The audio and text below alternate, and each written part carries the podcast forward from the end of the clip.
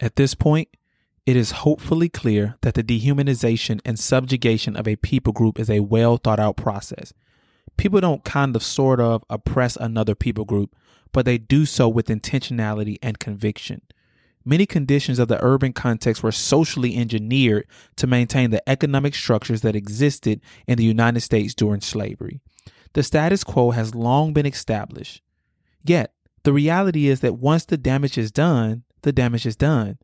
After a people group has been oppressed by another for centuries, the same amount of intentionality has to be placed in restoring health to the oppressed community.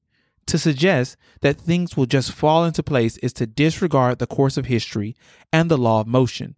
For every action, there is indeed an equal and opposite reaction. This is My Black Book Journal.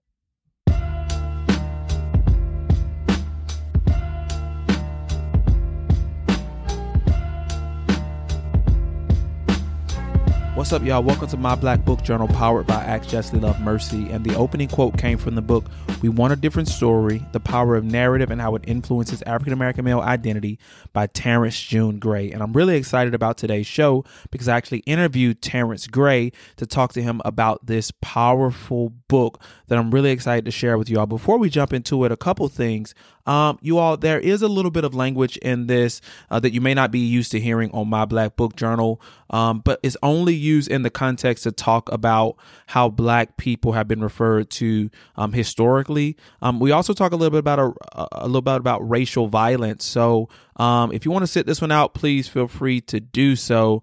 Um, but you know, for you all that might not be familiar with the history of racialized violence in this nation and how that has affected the narrative um, about Black men and Black people in general, then I think you should listen in. But hey, you have the right to choose whether or not um, you want to participate in this conversation. With that being said, you all, I want to read a listener review by Jay Carl, whose heading is gold. He says, Danny brings life experience, vulnerability, and passion to reviewing Black books and studying Black leaders from Black perspective.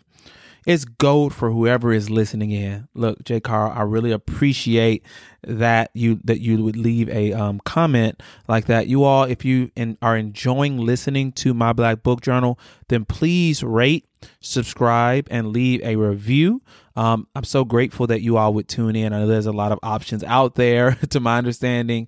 Um, iTunes, I think, just hit about two million podcasts. So there's a lot out there. So thank you all for listening to My Black Book Journal. Let's jump into it.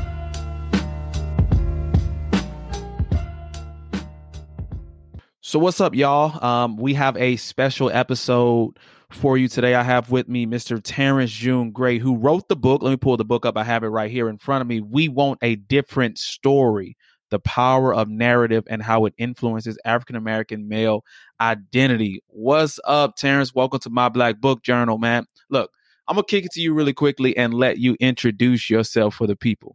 Absolutely. So what's up, everybody? Good to be on the podcast. Uh, appreciate you, Danny, for bringing me out. Uh, I'm Terence June Gray. I am a uh, I'm, I'm I'm a few different things. I'm a pastor, rapper, writer, husband, uh, and newly a father to my baby girl Lucca. And so, uh, and and and more than anything, I'm a child of God, and I'm thankful for that. And so, uh, glad to be with y'all, and, and, and thankful that my brother Danny brought me on to share about the book. So, looking forward to chatting today.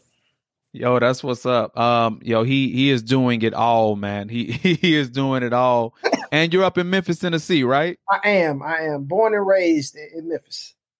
That's what's up. That's what's up. Well, man, big shout out to the new birth of your child, man. I think you said October, right? October sixteenth. October sixteenth. That's what's up, man. I'm uh I have one, but I'm I'm eleven years in the game, man. Okay, you know, okay.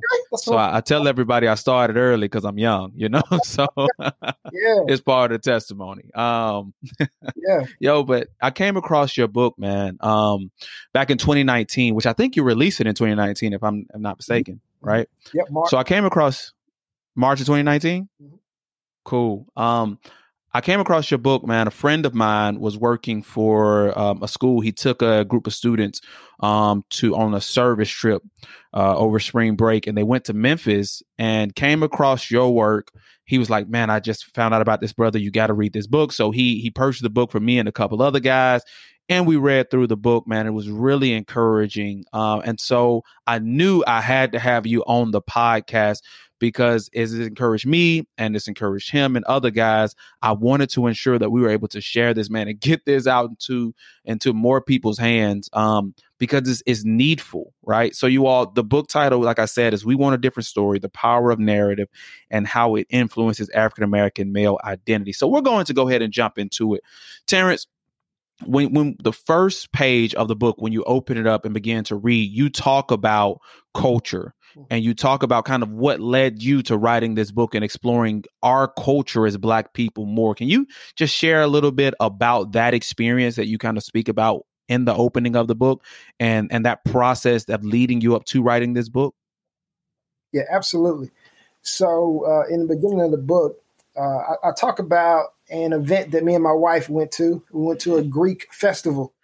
And uh, one thing that we were noticing was just all of this different culture, the dance, the music, the food, just this rich uh, Greek culture. And my wife says to me uh, on the way back to the car, man, I, I, I just wish we had something that deep and, and rich to pass along to our children. And I, and I said, well, we actually we do.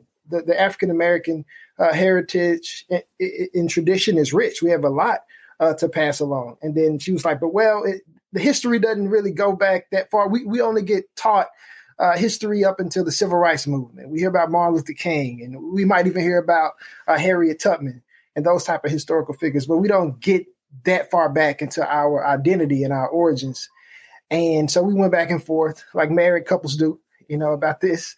And uh, but it it, it, sent, it it created a burden in me to want to have something greater, uh To, to learn more about myself, but to, to have something greater to pass along to my seed, whether that be a girl or a boy.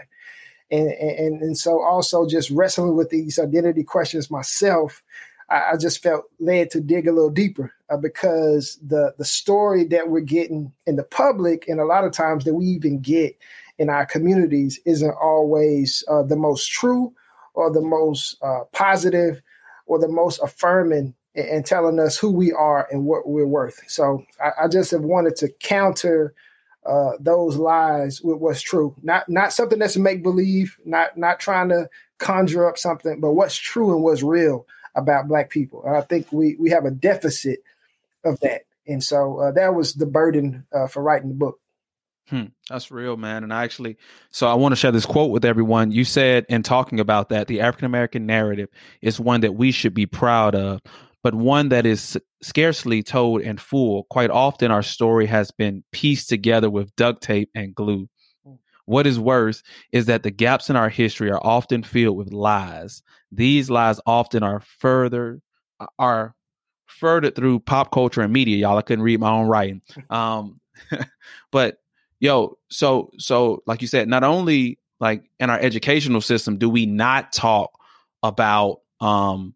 about the the complete and thorough history of Black people in this nation and before, right, um, this nation. But we often, um, what's what's left like up to our interpretation is filled in by the media, like you said, by entertainment, you know, by books. And so we're not learning about it in school. And then the society isn't telling us, hey, like you are more than just these few movements, right? Which is important. We need to focus and take take a deep dive on the Civil Rights Movement and, and what happened during Reconstruction. Uh, and you you talk about that in your book, but we we really need to have a more thorough view of our history. Um, and so, man, I appreciate I appreciate one, you being willing to take a deep dive into that and then write about that in this book, um, and just be honest, right? Like y- your honesty in that. Um, And and and before we really jump into it, like tell us a little bit, because you confront the fact that there's a lot of lies, mm. right, that fill those gaps. Like when you were thinking about putting this book together and you were thinking about like how to confront those lies, what was that process like for you and like trying to be a, a truth teller like in the in the twenty-first century? Yeah, um, man, a lot of this started with with introspection, uh, to be honest. You know, growing up as a, a young Black man in Memphis, Tennessee, which is a rich urban core. It's a chocolate city with sixty-five percent Black. Um, you you you don't always get the most positive stories uh, told in your community. And in uh, you you you get told that a black man, uh, I don't know if I can say this word on the podcast, but you are are you a, a quote unquote a, a real nigga? Uh, yeah, right. That, Go ahead, speak that, on it. Yeah, yeah, that language of uh, well, manhood is defined by by uh, the hyper masculinity that that is taught a lot of times uh, uh, by media or by by family or by by the streets. Uh, in, in, in the in the urban cores of, of our of our country, and so you know you get hit with that uh, part of your black identity. Uh, you get hit with uh, you know narratives about how a black man is supposed to treat a woman and, and how is he supposed to relate to a woman, or a black man uh, relate how a black man relates to his kids. And those stories aren't always the most positive stories, but they they are a story nonetheless, and they stick. And so uh, by default, you just get what you get by osmosis in the community uh, that you grow up in. And so for me, starting out, it was just doing in- introspection and being honest with myself about some of the lies that I had believed uh, and, and just accepted as truth. So, hmm. yeah, and that's, that's, that's real. You go on to talk a little bit more about that self-awareness. Yeah. Um, but man, that's part of the narrative, right? Being called a nigga, nigger, yeah. you know, coon, all those types of things have framed how we viewed ourselves and how society has viewed us, yeah. right? And so while we have tried to, you know, in, in some ways, I mean, as as black people, and how you think about how we even use that word to yeah. define ourselves, yeah. um, you know, it's important that we understand, one, the history of that, but also how that shaped how we were viewed yes. and how we talk about ourselves and talk about each other, yes, right? Um, and if we don't confront that, right, if we just try to cancel that, right, and and, and say we need to just do away with it without the, the confronting of it, um, then we're only going to do damage. Absolutely. Yeah. I've had to ask myself questions, uh, especially when I went into college for the first time. I, I have to ask myself questions. Why don't I think that I'm uh, as smart as the white kids in this class? Why, why am I afraid to raise my hand to answer this question? Um, You know, why why why are my views of what I can be so limited to, uh, you know, rapper, ball player or, or hustler? Not that there's anything wrong with playing ball or being an entrepreneur or doing uh, music, but sometimes we can be so limited to what we what we've seen.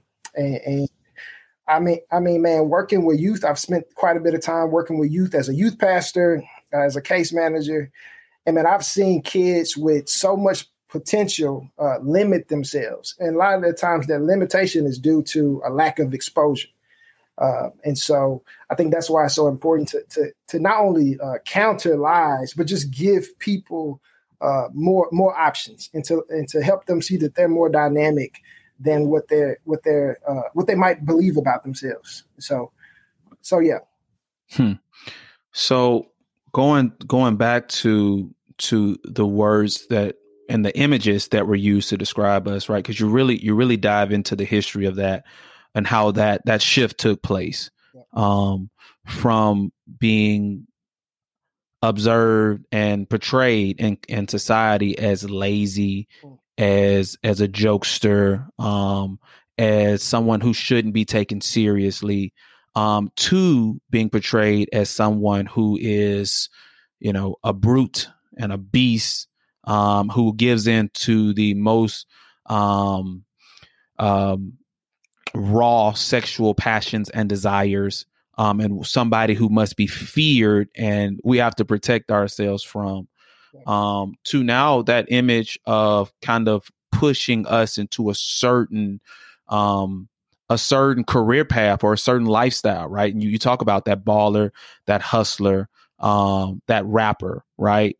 Um, it's just it's just a reframing, right? From a you, you don't you really can't use your intellect, right? Because you you to to to now live and move and create. Now you kind of got to get pushed into what you can do with your physical body or your ability to put words together or your ability to go out there and sell drugs. And so um, you really you really take time to really dispel those lies. And something that really like stuck out to me was how you paint those pictures. in the past by looking at stories, right? You look at um, Henry Lowry, right? You tell his story from the nineteen twenties, but then you move to modern day and you talk about Philando Castile. You talk about Michael Brown. You know, the book was written um, before George Floyd. You know, uh, it was written before Ahmaud Arbery, right? It was written before Breonna Taylor, right? Um, but but t- talk a little bit about the past and that, the way we viewed Black people, and the present and how we view Black men and how we talk about them, and how there's a need to change those narrative and stories. Yeah. Man, the, the first word that comes to my mind is purpose. And who's defining a Black man's purpose, and how much power does that person have over determining that Black man's purpose?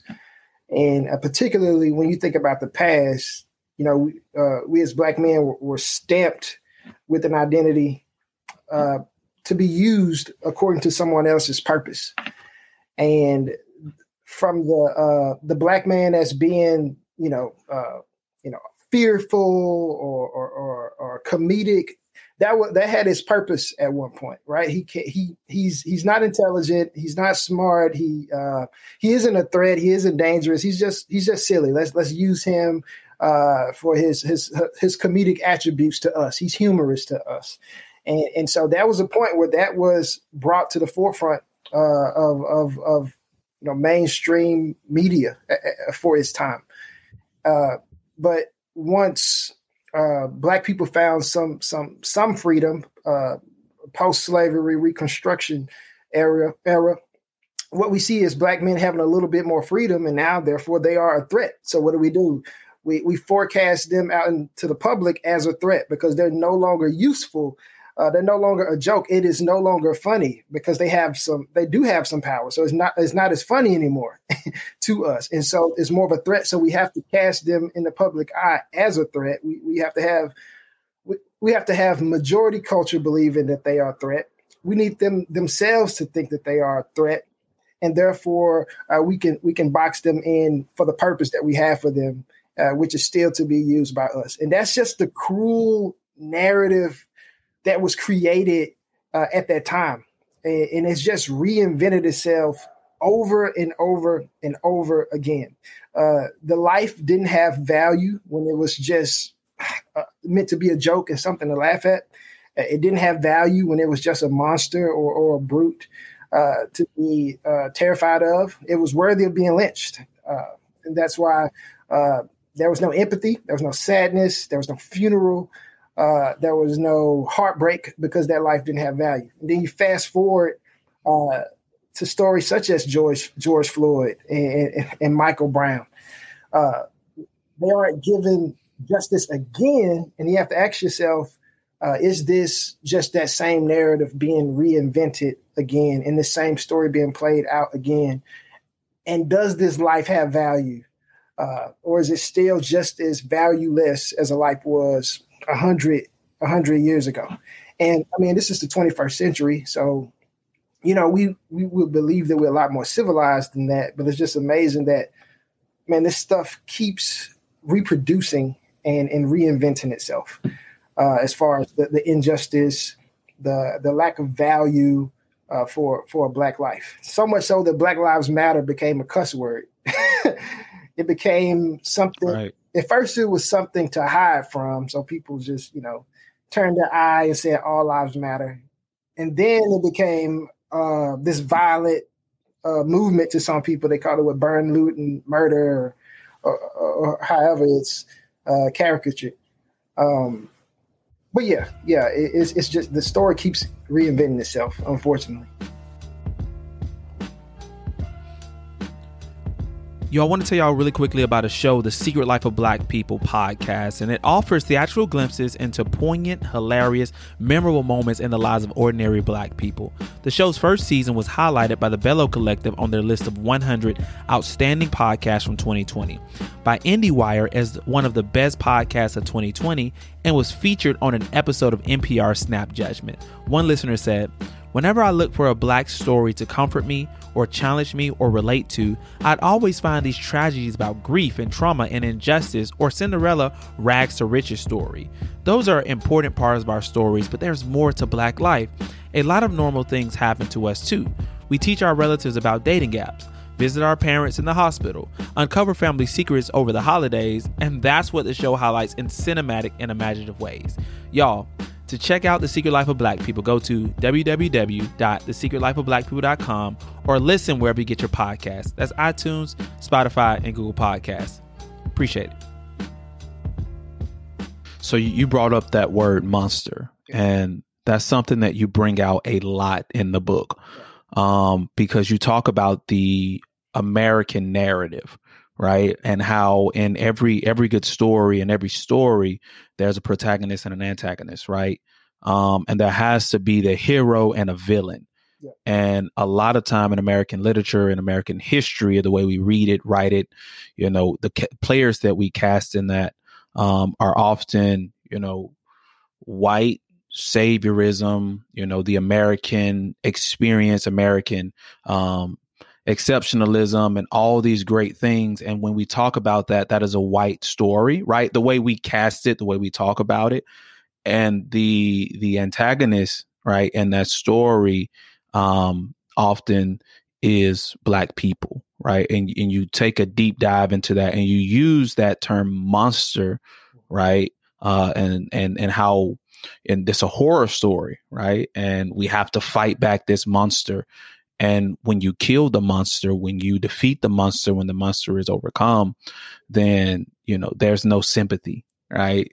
There's only victory, um, that we did away with it. Talk a little bit more about, about like your thinking in, in putting that, that pen to paper, because that, you know, for some people, they might read that and be offended, or they may think like, oh, no, it wasn't like that or that bad. But you, you, you know, you painstakingly like go through and say, hey, this is how that narrative has played out time and time again. So kind of talk about what you were hoping to, you know, kind of invoking folks and like saying, hey, you know, this is how we've been casting this American story.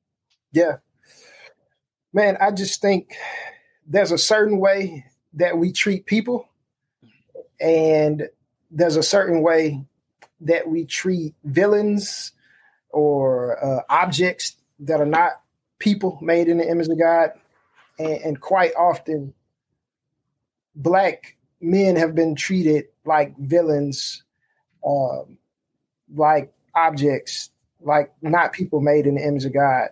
Uh, when you think of even Henry Lowry's story, we talk about him in the book, how he, he was working a job as a sharecropper. He was grossly underpaid, and he only wanted to be paid his adequate wages. So he goes to uh, the man who he worked for, uh, a white man, uh, just confronts him and has a conversation about him and his wages. And he's shot. He's shot on the spot, uh, but he came prepared uh, to that conversation. He was also armed, and he defended himself.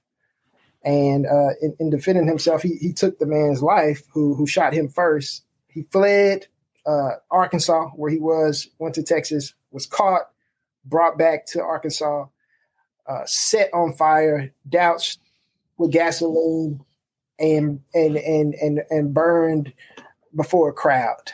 Uh, when the media disseminated the news, uh, they said on the headline, this was an outstanding lynching success. And uh, in some of these lynching mobs, uh, kids could get permission slips to get out of school to come and watch. Uh, we have it on the record here in Memphis, uh, uh, permission slips where teachers had signed permission slips to let kids go to lynchings. And they sit down with their lunches with their family and watch the monster die uh, because he he he he he he had what was coming to him. He deserved it. This was a victory for for the community. That's how you treat monsters. That's not how you treat a human being. And I've tried my best with the book to uh, use exposition and use real stories to, to, to, to let the story give you the evidence by telling itself, and me not, uh, I, I don't want to exaggerate. I don't want to tell a story that's not true. I want to tell it how it is, and, and how it is is painful enough. And so for someone who might say that that's overboard, it's reality. The history books tell us, uh, unfortunately, it's not told enough in our classrooms. I really wish that these narratives were told more, not only in Black communities, but in majority culture communities as well. Uh, not to necessarily shame them, but to give them awareness of uh, how the world that we live today was was set up. There, there's a reason that minorities were pushed to the that, that are, there are, there's a reason that minorities in many ways are pushed to the margins today. Uh, that wasn't an overnight thing. It's not necessarily the fact that all poor people are bad people that make bad decisions and get on drugs, uh, as some uh, some people like to tell that story. Uh, the reality is this is this has been happening for a long, a long time. And, and it can make you angry, right? Uh, it, it should break your heart. It should be an emotive response to some of this. And so it is, I know in writing it, it's provocative, uh, but I, I, it should be provocative, not to the point of uh, self-destructive thoughts or emotions, but for hopefully for a person to read it and to, to be led to repentance, because I'm coming from a, a place of faith uh, to, and repentance meaning a place of turning around in the thinking and in the heart. Uh, so that you can move forward uh, for better. So, yeah, that's that's the hope. I, I'm, I'm not trying to beat people up. I'm not trying to, you know, elbow drop white people. Uh, uh, but I am hoping that you can take a, if you are a white person listening to this, uh, take an honest look at this and, and just be honest about it. And if you're a person of faith, what is the Lord telling you to do uh, with what you're feeling and, and, and what you're seeing? Because uh, one thing that I've been learning is that Uh, when it comes to uh, the issues of race and it, specifically racial trauma, that trauma gets trapped in our bodies, and not just African-Americans' bodies, but white people's bodies is too, white people's body too. That's why when you hear about a story like Henry Lowry, you feel something that that that affects you in some kind of way. So instead of hiding from that uh, emotive response that you have, man, that, that's something that we need to uh, to deal with. So. Yo, that's that's that's true, and and you got to be honest with yourself. Like, what's your response?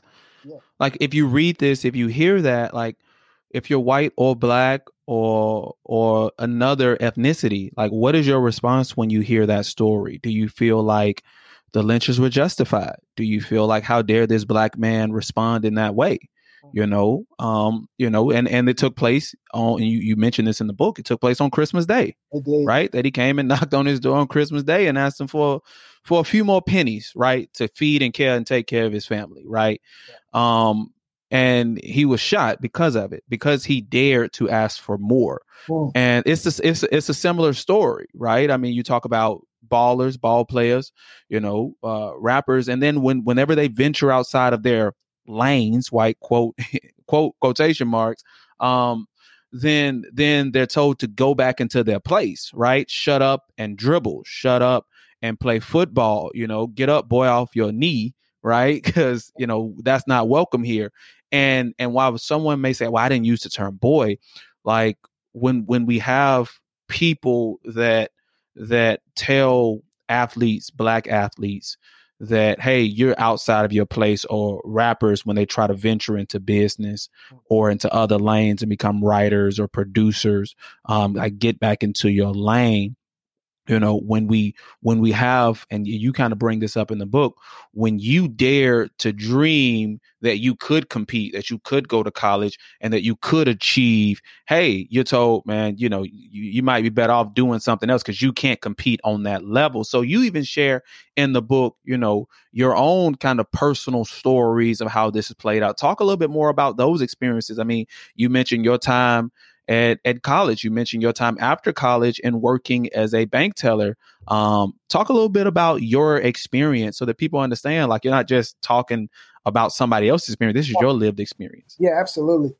Um, in high school, I was told by a teacher, uh, me and several other black students were told by a teacher uh, that when we go to college, the white kids are going to blow us out of the water. They're going to be smarter.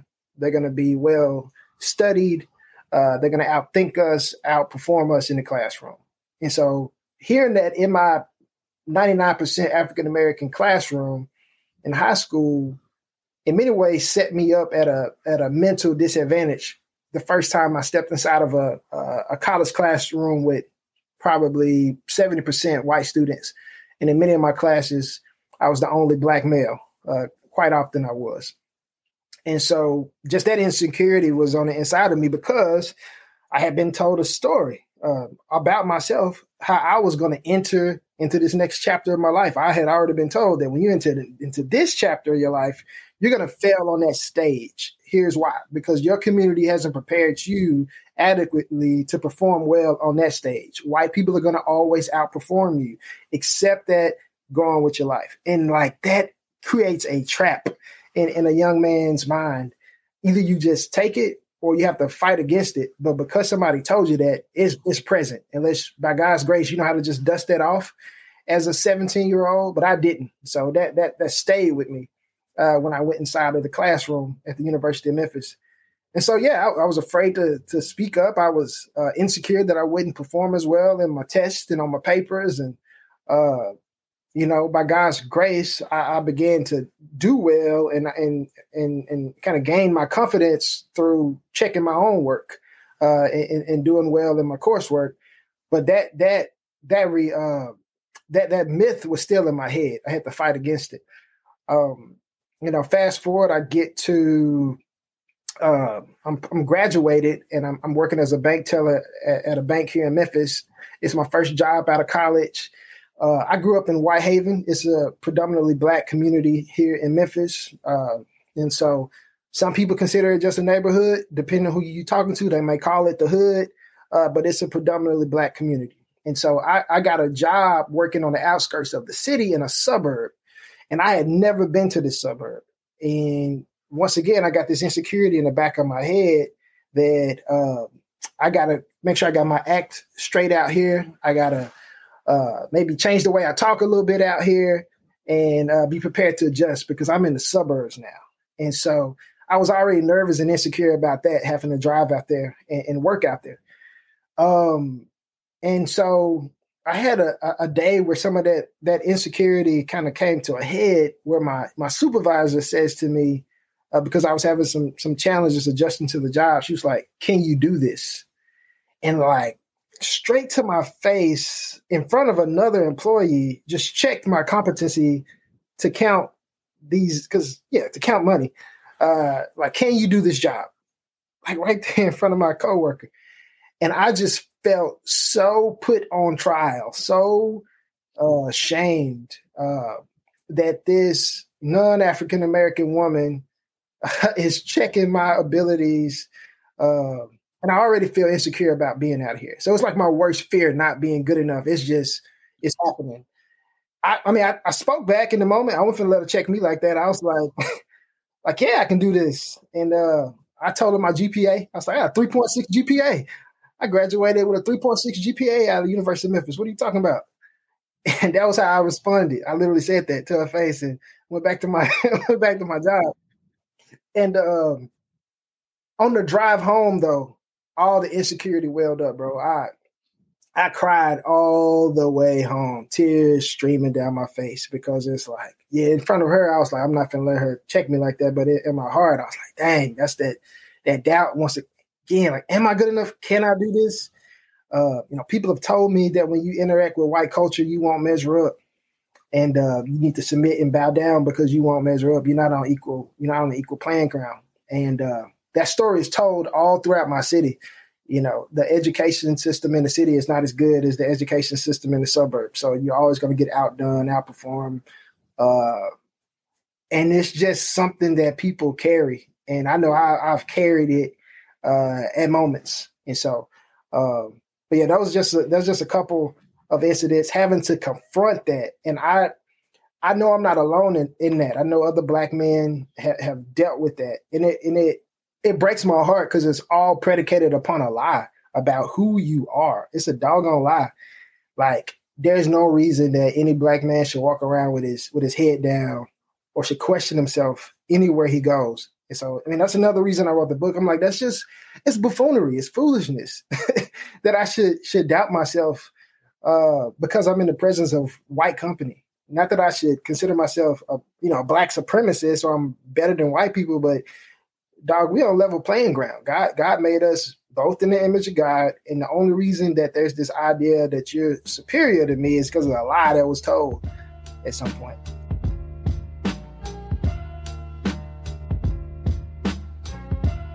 And and you go on to talk about that in your book and, and how those those narratives, those thought patterns become institutionalized. And you talk about systemic racism, right? And you talk about the long-term effects of systems on people's thinking and decision-making abilities, um, whether that be hiring practices, whether that be, you know, laws, whether that be, um, you know, educational systems, all that is affected. You said you go on to say by those thought patterns on, on race, right?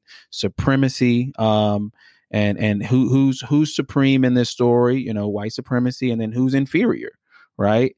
Um, and, and you really talk about those narratives and systems, and you, you dive into a few things. You talk about slavery and, uh, the post-Reconstruction era. Um, you talk about prisons, um, and then you, you you talk about what you call kiddie prisons, mm. um, and how those thought patterns are institutionalized. So you you talk about your personal experience and how that played out, just trying to integrate yourself into the suburbs, into an area you weren't familiar with. You were told you couldn't compete in. You really couldn't really show up and be on the same level as the people who had gone to those school systems, the white people had gone to those school systems, and who, who had parents who knew and understood how to navigate those systems and institutions. Um, so you share that, but you talk about how when that's institutionalized, how that affects the psyche and society. So talk a little bit, though, about those kiddie prisons, because you um, and, and that system um, and your experience in those systems. Yeah, uh, I had the privilege of certain, serving as a case manager in Dallas, Texas, uh, for an organization called Cafe Momentum. Uh, it was basically a nonprofit that created pathways for young men after they transitioned from juvenile court. And so career pathways, uh, life skills training, and just uh, case managers such as myself to walk with them as they transition. And so, um, man, I noticed that some of our boys looked like they were preparing for jail. And that said to me that they didn't have hope for a life outside of jail. Something in them had accepted that this is my fate. Uh, they would, you know, talk about cases that they had pending and how they were just accepting that they know they weren't going to beat those cases. And so they got to get themselves mentally ready for jail. They have to be tough enough, aggressive enough, able to defend themselves, uh, able to defend themselves from sexual attacks. I mean, it got that real. Uh, and so they they knew that there was like a pre, they kind of embraced that there was a preset destiny for, for some of them. You know, and I, It's guys that I picked up for work to take them to work, uh, who a few weeks later were, were sent to jail for life. Uh, one young man, he worked with us while he was going through his case. He didn't beat his case. He ended up going to jail for capital murder. And that was it. That was it. Uh, no more coming to work, you know. So he had been preparing himself for that. He, another young man who I had worked very closely with, um, you know, I had to suspend him from the program for a week once. And I sat down and I talked to him. I was like, man, this hurts me more than it hurts you. Like that I got to send you home. Uh, but man, I was like, this is, we trying to give you opportunity. Uh, you know, me and this young brother would go out and eat dinner. Uh, whenever we got out of work, I try to talk with him.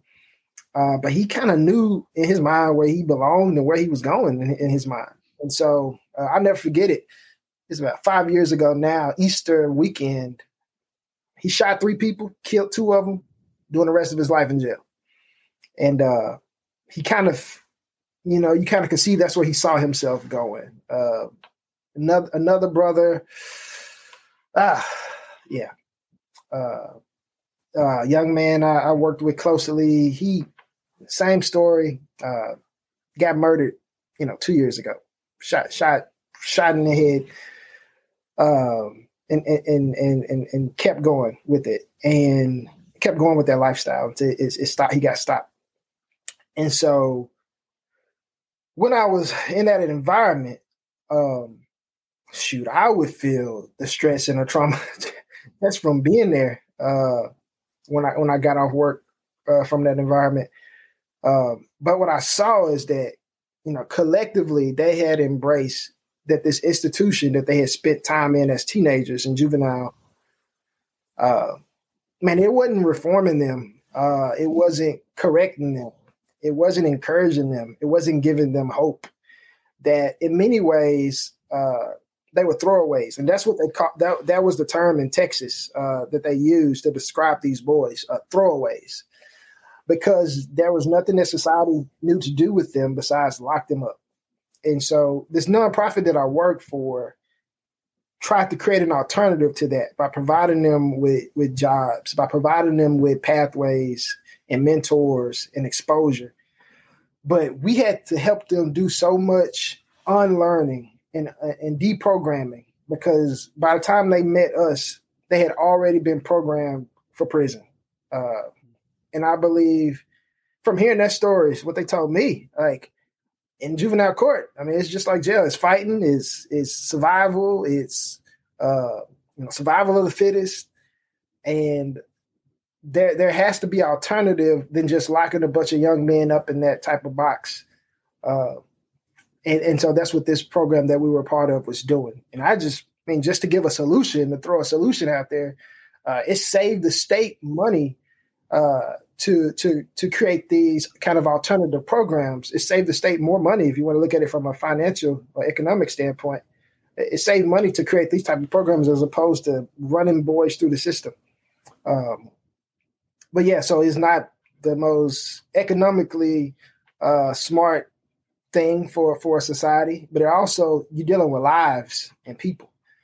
Um, so yeah, I guess my my my my two cents on that is it's just I've seen that it's more beneficial to to to um, to create programs uh, to help young men uh, discover a better path in life instead of just locking them up and pretty much just preparing them for jail.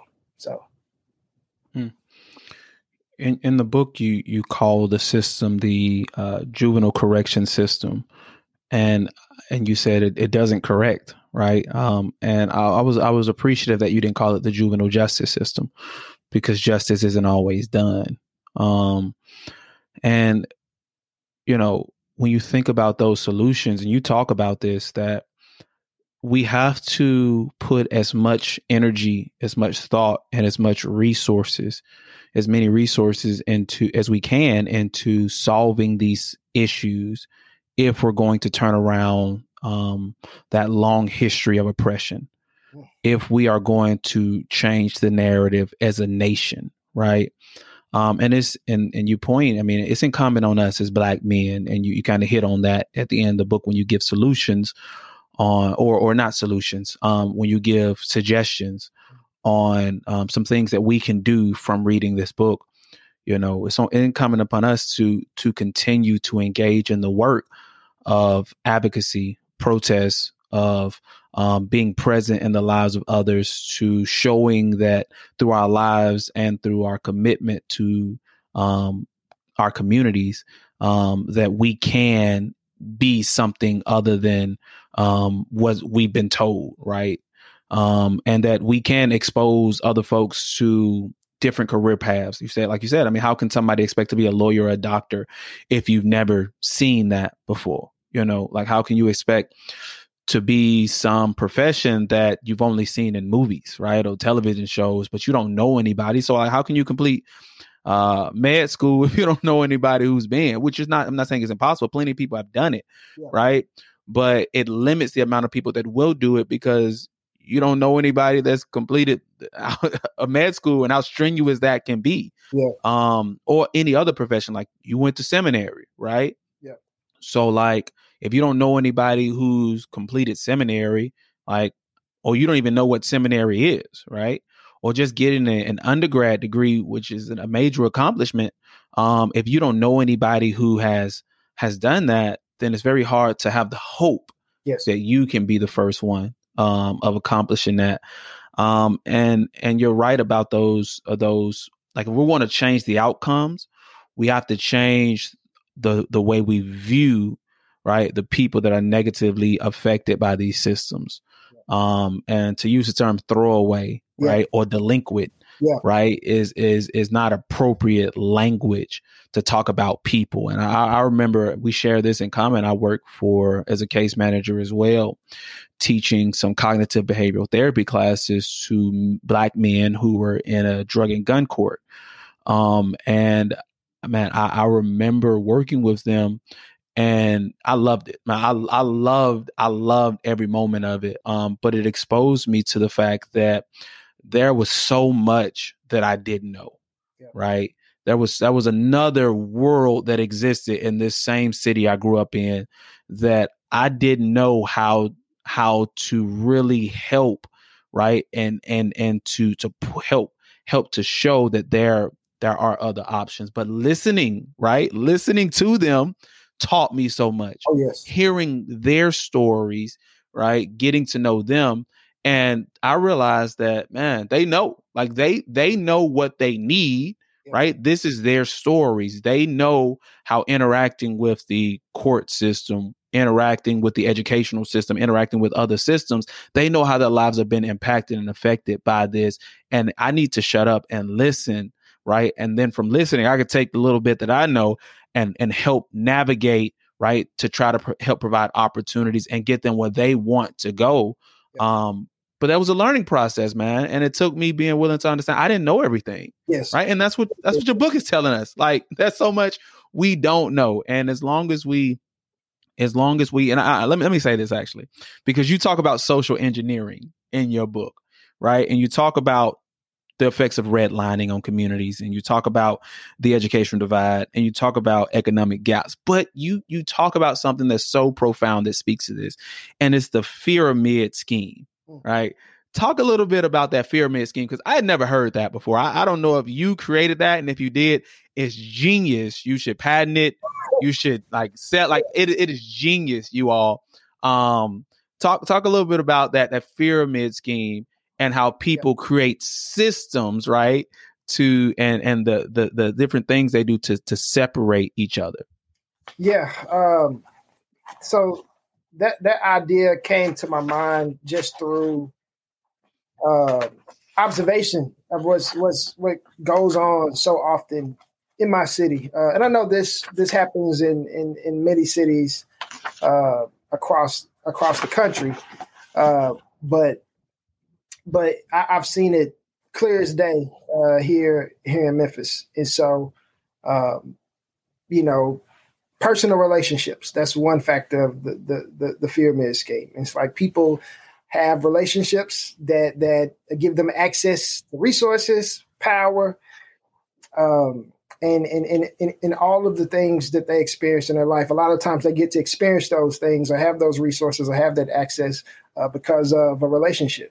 And uh, with that, people close off those relationships to uh, a, a select, uh, a select, a select group of people. And by select, I mean truly a select group of people, people that they select to share their insight, wisdom, resources, power, uh, lives with. And in a city like mine, a lot of times you have to be in a certain socioeconomic demographic uh, to gain access uh, to those relationship circles. And then after that, a lot of times a certain skin color accompanies those socioeconomic circles. And so that's that's the way that people uh, uh, wall themselves off. Uh, and then the educational systems. Uh, in Memphis, the schools were integrated uh, not too long after the assassination of, of Doctor King. And and and, and so uh, we saw that uh, here in Memphis. And uh, with, with the integration, um, you had white kids and black kids going to school together. So there we go. There goes a relational bridge, potentially. Then uh, more resourced white uh, uh, Memphians uh, took it upon themselves to to to, to break that bridge and and and in many ways mass mass produce our private school sector here in, in the Memphis area. And this this happened all across the country. So. Uh, We're not going to school together. Uh, we're gonna we're gonna price uh, black people out of our schools. And so educational systems, all right, that that's another uh, that's another factor of this pyramid. So we don't have personal relationships with each other, and we don't go to school together, and there's inequality and equity there. Uh, also, uh, legis- legislation, uh, laws are passed, uh, such as redlining laws uh, that force people out of uh, neighborhoods or, or, or not allow them to move into certain neighborhoods, or allow certain neighborhoods to gain access to loans and and and and and, and uh, yeah, and, and wealth. And, and so you have to be in a certain demographic to uh, to receive access to those loans. And, and so certain neighborhoods, you have homeowners, and in certain neighborhoods, you have people in public housing. It's, it's already getting very hard to have a relationship with someone or have access to the same things that somebody else across town has. You cut off the relationships, you cut off the educational systems, and you've even um, redlined me out of the neighborhood. And so then you get Get real estate. Uh, with real estate, you make money off of homes. You can build wealth off of real estate, and that wealth can accrue, and you can invest that into other things. And so you got one community building wealth through its real estate, and another community uh, not, essentially. And some of those communities are in public housing, especially when you look at my city, Memphis. And then here's the one that, man, it's like we probably have a little bit more choice with, but it's religious life. Uh, we're supposed to be all Bible-believing Christians. And so surely we can make that one work uh, because we have Jesus in common. But quite often that that uh, that's not enough. And so uh, we, we we we we draw the line there as well. And so, yeah, with those five dimensions, you have a dual track of life. You created a dual track of life. Um, you created the haves and the have-nots, and it was systemically done. You know, it, it's systemically done. Uh, people are priced out. A lot of times people are priced out uh, of, of of access to, to certain things, and aren't given the same resources to better their own community. And that's like the kicker. So it's not like, well, uh, let's price you out of these opportunities, but give you the wages and access to resources to build up your own community. It's like, no, we're going to disinvest in your community and reinvest in a, in a place that you don't even have access to. Um, I grew up in Whitehaven. It was, it was, uh, it's now affectionately called Blackhaven uh, by, by the Black community that lives there, because it's all Black now. Uh, but it used to be uh, a white uh, suburb on the outskirts of, of our city. And, you know, I grew up there in the, you know, uh, early nineties, and it was still a level of investment in, in Whitehaven as far as uh, you know, shopping centers and restaurants. That was industry. That was uh, that was uh, uh, economic life uh, pumping through Whitehaven. And as uh, the white flight took place and the white community moved out, and once again, I'm just I'm just going by you know what, what we've seen. Like this is just this is just exposition. This is just this is what happened. Uh, the community lost investment, and then uh, you know you know c- crime began to uh, you know take place in some of these uh, areas. And you saw house uh, values decrease, home values decrease. Uh, before the crime even uptick, though. So you saw the property value go down just because white skin moved out.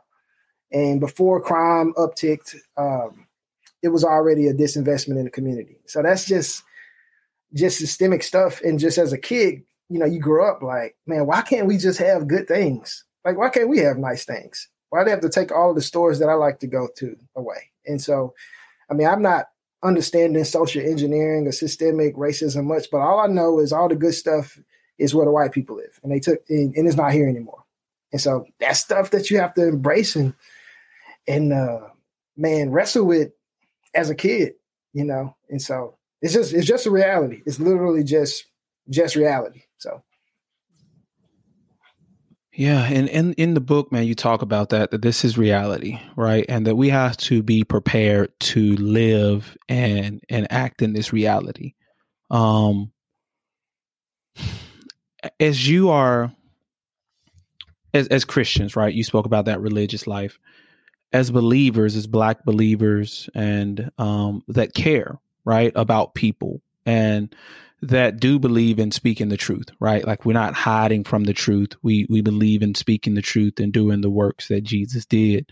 Um, when I think about your pyramid, I think about if religious life is at the top, right?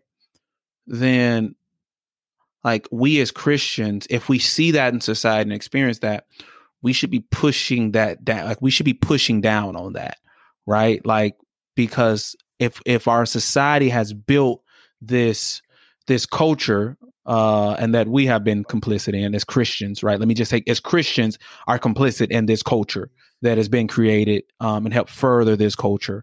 Um, we we have to now, as reformers, right, think about how we can, from the perspective of the church, begin to interact in these different systems to see change, right? Because we advocate on behalf of a lot of things, yeah. right? How can we advocate on behalf of these laws being changed? When you think about legislation, when you think about the educational systems, when you think about re- uh, real estate and those personal relationships, right? We have all engaged in the life of our communities in some way, right? Explicitly, um, in many cases, or implicitly, um, implicitly in many cases. I think that's a word.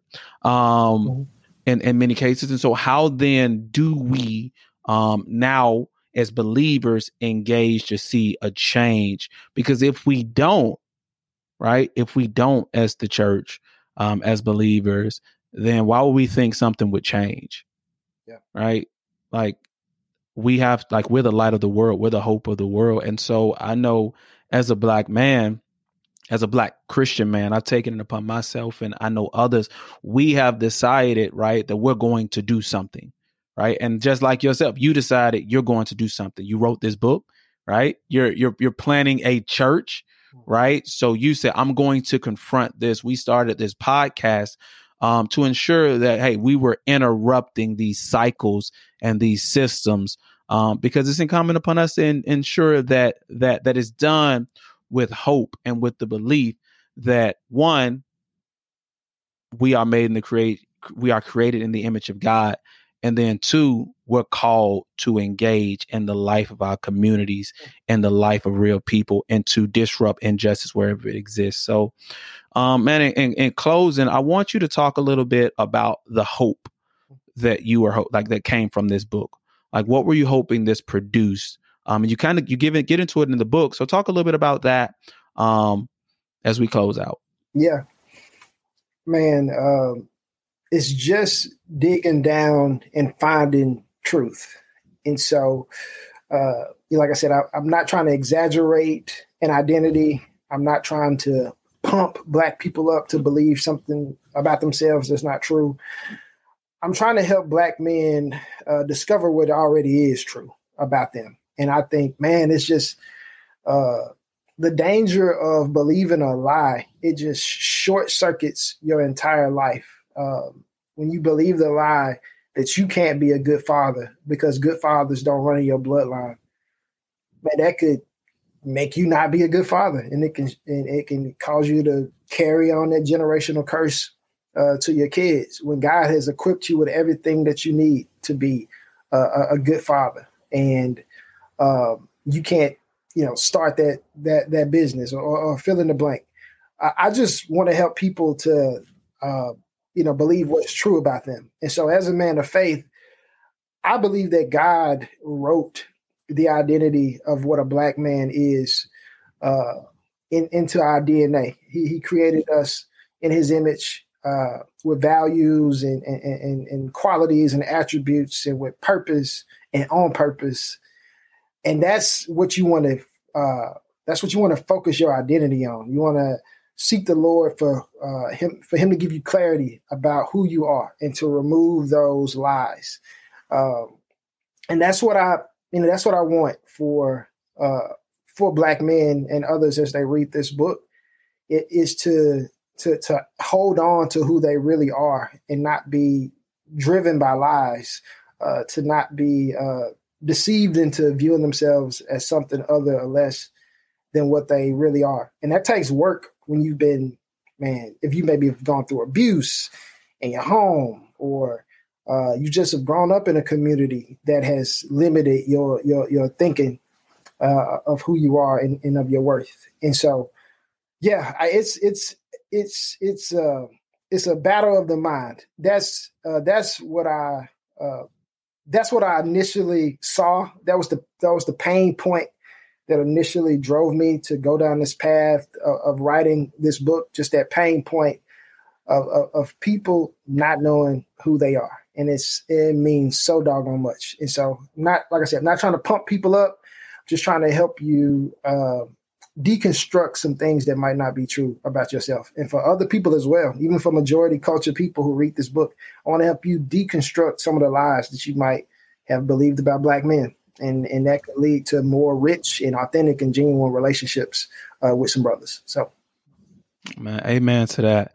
Um, man, Terence, thank you so much for coming on My Black Book Journal. Before we close out, Um, we do this thing called Reading Brings Me Joy, right? And so I, I see the background right now. You all can't see it, but I see the background behind you. You got a ton of books behind you. So tell us, tell us a book or two or or several that has really brought you joy and why.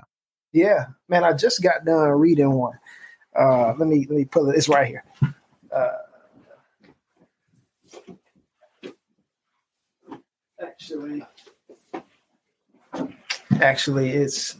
I don't know what I did with it, but it's a book that I'm reading. It, yeah, it's, it's right behind me. I put it up. Yeah, uh, did it's called Didn't Didn't See It Coming. And uh, as we have been in this pandemic, it's a lot of stuff we all didn't see coming. Uh, right. It's a book about how to, uh, you know, navigate uh, challenges in life, stuff that we that we don't see coming, but all of us are going to eventually experience. And uh, he he he he takes a different route. He's not necessarily talking about the things that hit you from the outside. Uh, he talks about the things that come up on the inside. So he talks about cynicism and being cynical, and how uh, he's noticing that a lot more young adults are becoming cynical. Like before they hit thirty, people already think that the world is worthless and nothing good is going to ever happen. And uh, just the danger that comes with being cynical. Like you have to have a level of uh, belief. And uh, it's just sad that a lot of people are getting cynical early. So even as we like navigate this issue, we can't be cynical about it. We have to have hope that change can happen, and not necessarily uh, just lay out all of the reasons why it can't. So uh, I, I need to read stuff like that to keep me going, man. And, and as as we go through this this this uh this fallen world that we're in. Mm. So. Cool, man. Well, thank you so much. Um, tell us, tell the people how they can follow you, uh, keep up with your work and everything you have going on. Yeah, uh, you can follow me on uh, Instagram at uh, Terence June Gray nine oh one, and so at Terence June Gray nine oh one, uh, and same on Facebook at Terence June Gray blog. Uh, but yeah, you can keep up with me there. I'm, I'm usually posting and, and keeping people up to date as I drop new content and just share my life. So. Cool. Well, that's what's up, man. Thank you so much for being a guest on My Black Book Journal. You all, we out. All right.